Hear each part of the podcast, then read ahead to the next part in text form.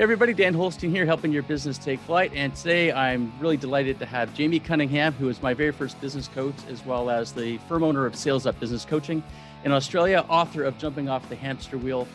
And uh, he's an active investor with Whetstone, which is the firm that invests in and guides growth companies. So, Jamie, welcome. Thanks, Dan. Great to be here. Great to see you.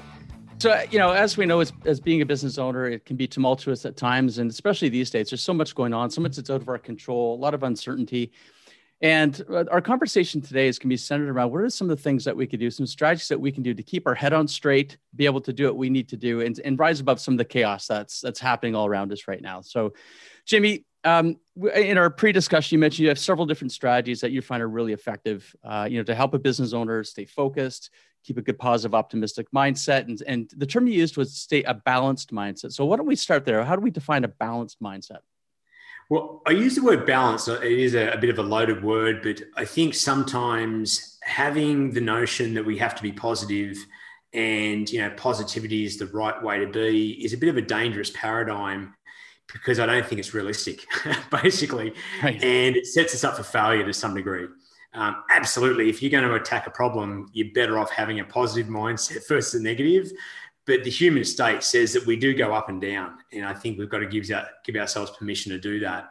So having a more, more balanced approach to it, I think, is a it's it's sort of setting yourself up to win a little easier. Gotcha. And I imagine there's a different level of balance for different situations, time, and, and perhaps even personalities. Yeah, absolutely. I think it, it is a very individual thing. Uh, what works for me could be different than what works for you. It's about, I find, getting sort of really being reflective on where you are and understanding if you feel like you are in the right kind of balance for you. I know that's very uh, unmeasurable, but that's kind of the way it is. Um, and you know, I think it's it's it's great to be up on highs, and it's okay to be down in the deepest lows. But if we're sort of hanging out in either one of those for extended amounts of time, it usually has some cost to it that we, you know, we don't want to we don't want to bear.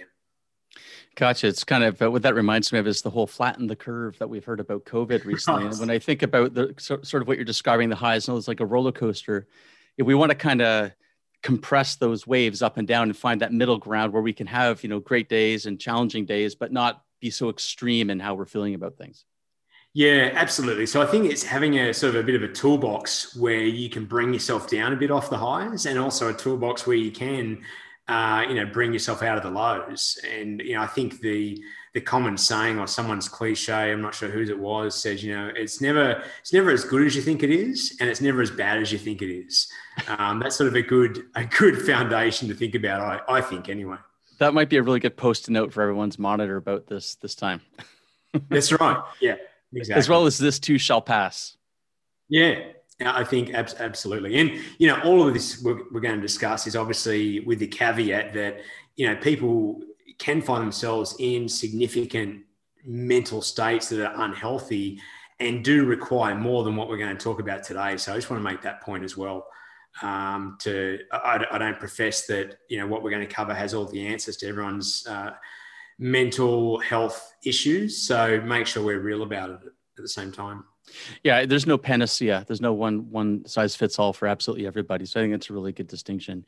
And yeah. um, I'm, I'm sure that um, there's some a time frame that if someone is staying in one of the lows that you mentioned for longer than you know x number of days or a week or two, that might be a good signal that they need to talk to someone who's professional in terms of understanding how the mind works and mindset and help them understand what they need to do to get out of it, whether that's professional therapy or whatnot.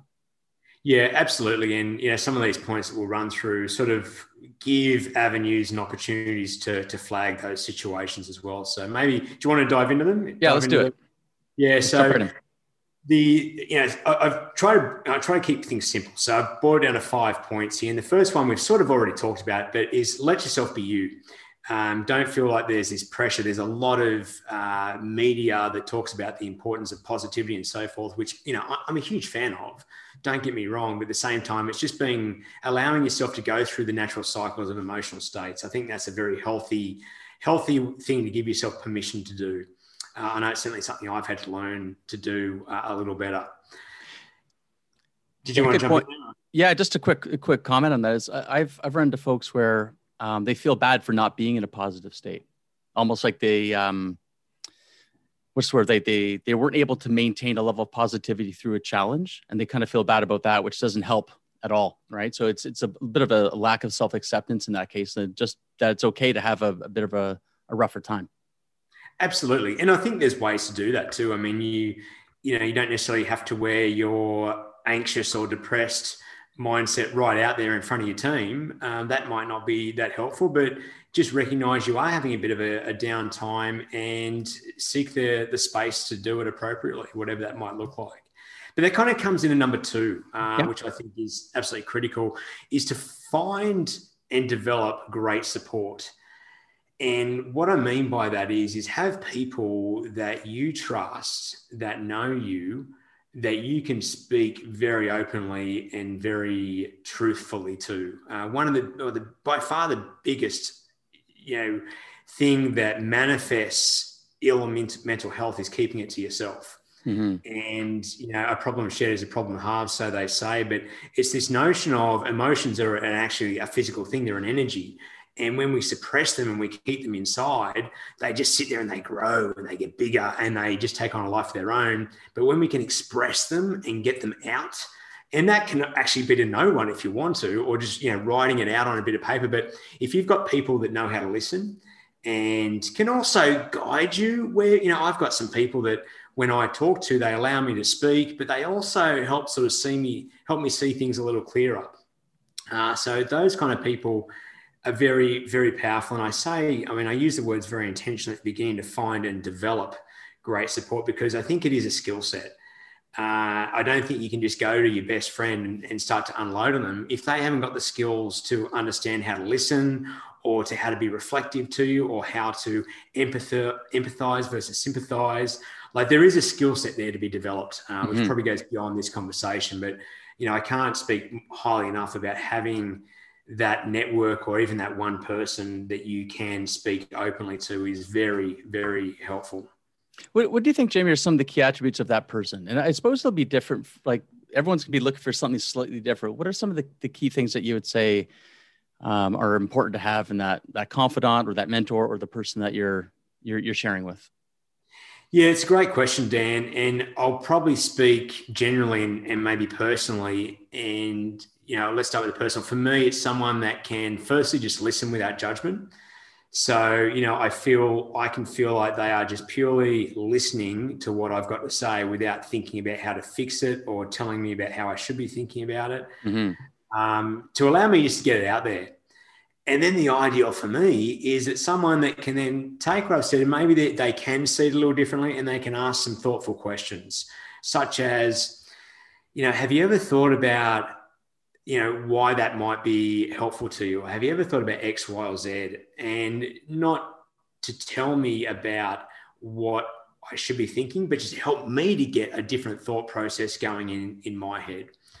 Um, you know, I think that's very helpful. And also someone that can probably recognize when the conversation is moving into a space that's beyond their abilities to be able to uh, help you. You know, that's sort of what I mentioned before, where if you've got great people that can sort of see when you're maybe teetering on the edge, maybe they can point you or suggest or give you introductions to to people who could help beyond that.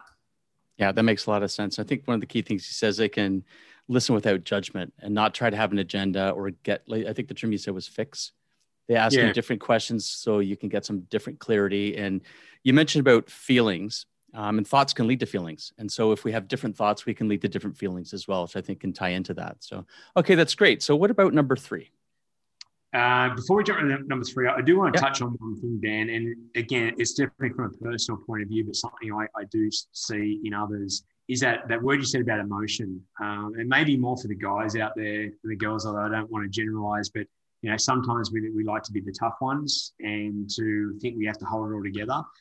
And I can tell you that's that's a big mistake.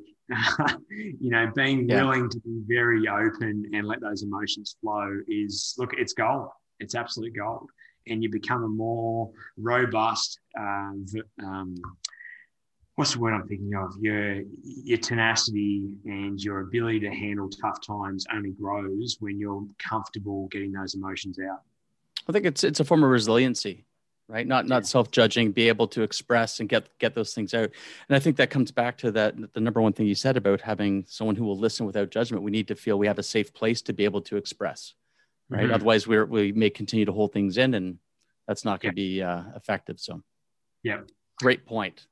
Yeah, cool. So number three is it's the it's the real basics, um, which is the, the the habits and practices around breathing properly. I mean, there's a whole topic there, something I've been exploring uh, a lot lately. We probably don't have time to go into that, but breathing, I think, is, is critically important. Doing doing properly, sleep, eating well, moving, exercise, and getting into nature. Uh, they're five just fundamental physical practices that you know are at the root of you know good mental health. And I'm certainly not the first one to declare these five. And I've got them in order actually intentionally. Um, breathing, if anyone was interested, I'd highly recommend checking out the, the book Breathe by, um, oh, now his name escapes me, Nestor, James Nestor. Uh, pretty sure it's James Nestor. A great book, just going through the history of, of how we've become a bit screwed up in the way we breathe and why it's important. When we breathe better, we sleep better. When we sleep better, we're energized. We've got the, uh, the self discipline to eat well and to go and exercise. And when we do those things, it just snowballs. And the last one of getting into nature, nature grounds us. It's like we are nature, but mm. we often see ourselves as different. And when we can be out there and seriously, man, go hug a tree. It's therapeutic. so, so that, that's number three. It's the physical. It's the physical practices. Okay, so these these are easy to do but they're also easy not to do, right? And with business owners, all the pressures they've got, the schedules, the demands, the timelines, the you know being pulled in a lot of different directions. How, how do you how do you guide somebody to take time during the day to breathe? Are you suggesting that take a few minutes out, block out distractions, just practice some breathing exercises in the middle of the day, or is this a morning evening ritual? What are your what's your, your guidance there?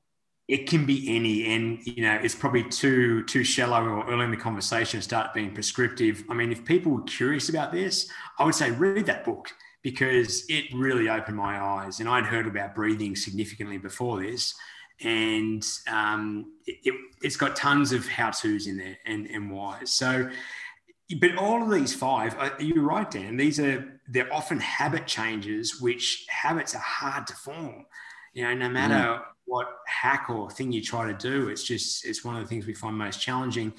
So, you know, I say set yourself up for success once again. Like start micro, start at yeah. a level that you know you can win at.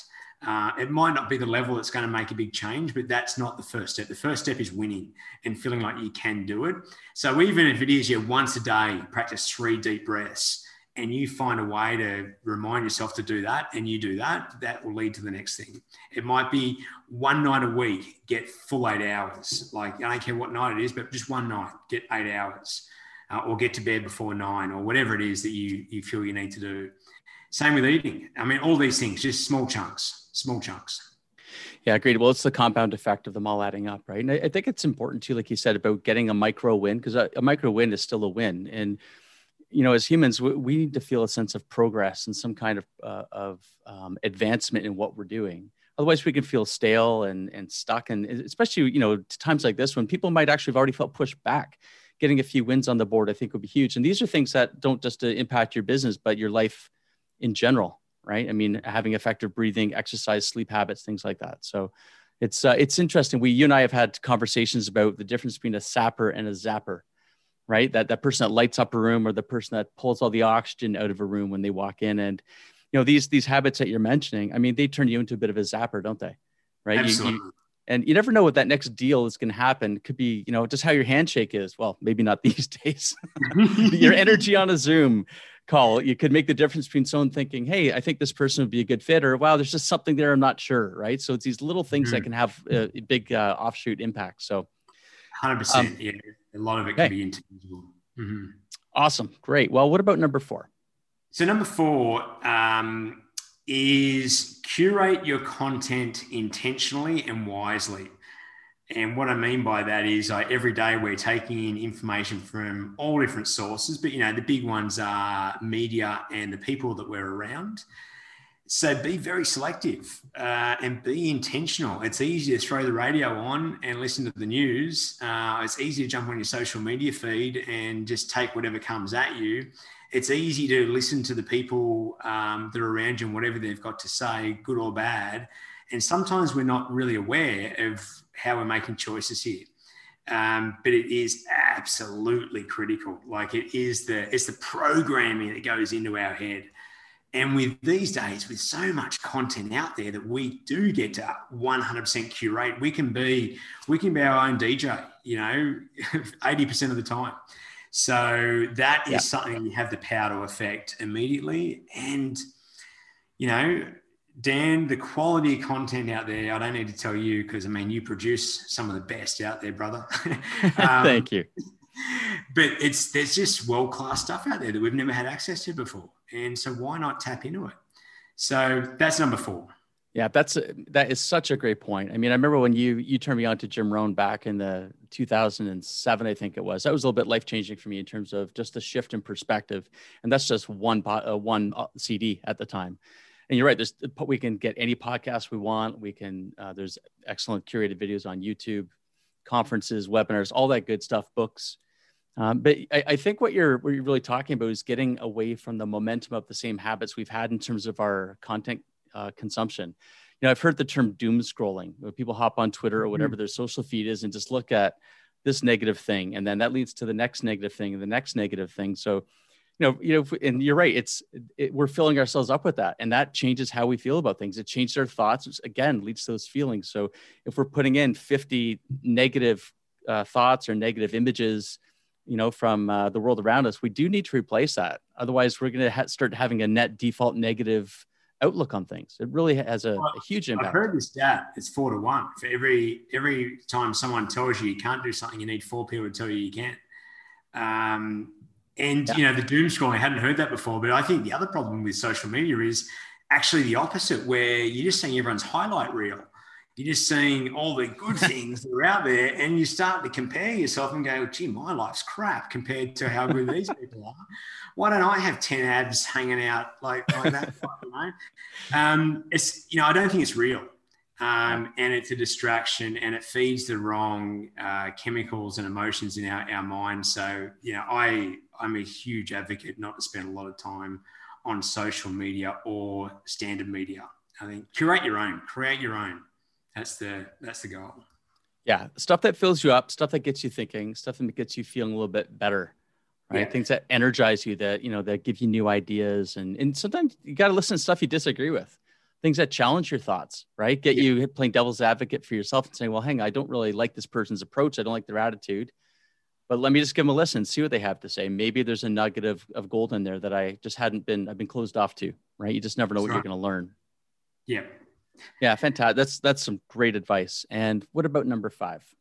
So number five is probably more specific to uh, our current environment and specific business owners.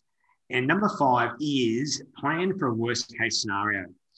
And that's a bit of a contradictory thing, I guess, because we certainly don't want the worst case scenario to, to come up. The, the reason why this is important and powerful is that our greatest levels of anxiety usually come from things that we can't identify, but they're these fears that run around in our head and these stories that we tell ourselves consciously or unconsciously. Yeah, fear so of the future. Is I'm talking about putting the, that worst case thing, that worst case thing on paper map it out and say, okay, if this, if my business went under, I lost my house, I got a divorce, whatever it was, like make that really worst case thing and say, okay, what would I do? What would I do? And you start to plan your way through. And what you'll find is that, you know what, there are lots of things I can do. Actually, there's there's different here, I could do this, I could do that. And you start to realize, actually, even in the worst case scenario, um, it's still recoverable. It's still recoverable. So then you go to the next level and say, okay, let's we've, we've put that one to bed. We've we've labelled it. We've seen it. Uh, we know what it looks like. We know we can come back from it if it happened, which you know hopefully it never does.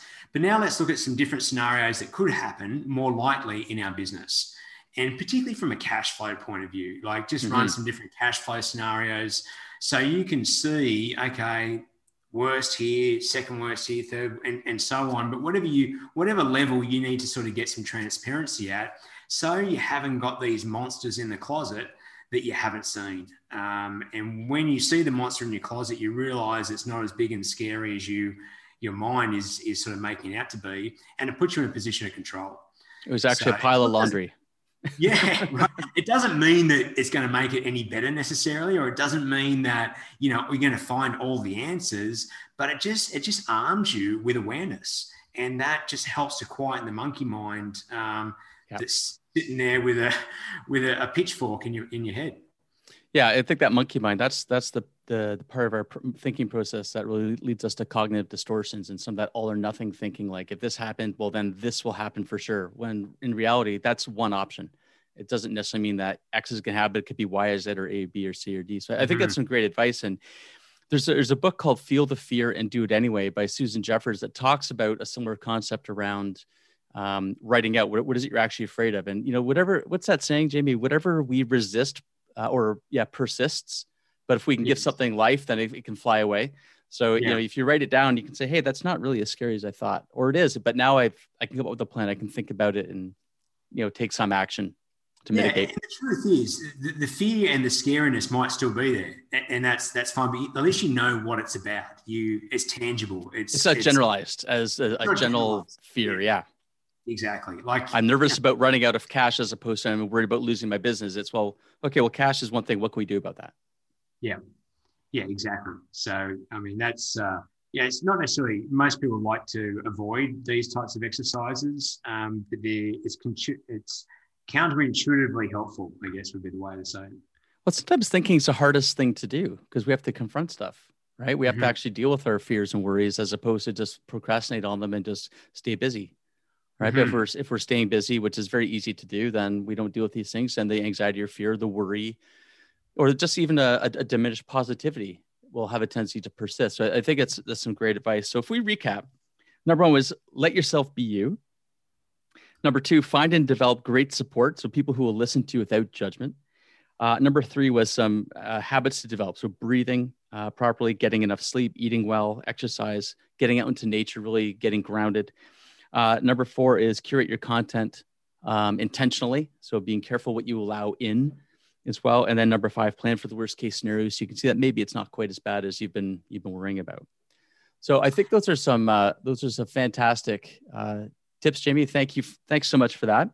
Can I, I just want to share one more thing. Yeah. In and this is more of a, a philosophy point that in times of stress and times of difficulty is and again, I'm not the first person to say this, but there's it's our greatest gifts here because it's easy to be confident, easy to be positive when things are good. But when things are not good, it, it highlights the areas where we, have got we, we can grow yeah. and areas where we can become better. And if we embrace that uncomfortability, we can find gold. Um, the danger is if we stick our head in the sand, um, then that we get no benefit from it, and it, none of it's comfortable none of it's comfortable. So it's it's being okay with that, with that that little flutter that sits inside, or those feelings that we don't like to have. Like embrace them. Say thank you. You know, thank you for this. Yeah, it's interesting perspective about being uh, being getting a little bit comfortable being uncomfortable, right? Just mm-hmm. sort of living with that sort of like you said, the flutter. Uh, fantastic. Look, Jamie, this has been this has been great. I've learned a lot. I really appreciate you taking the time to to share your wisdom and insights. And um, yeah, wishing you continued success and thanks a lot, my friend. I really appreciate it. Dan, I yeah, always great chatting to you, and um, really anytime. All right, man. Look, have yourself a fantastic day, and we'll catch up with you soon. Thanks, Dan. See ya. Hey, thanks for listening to our episode today. I hope that you found it of value. If you did, please give us a five star rating. And if you know someone else that might find it valuable, please share. Thanks so much and have a fantastic day.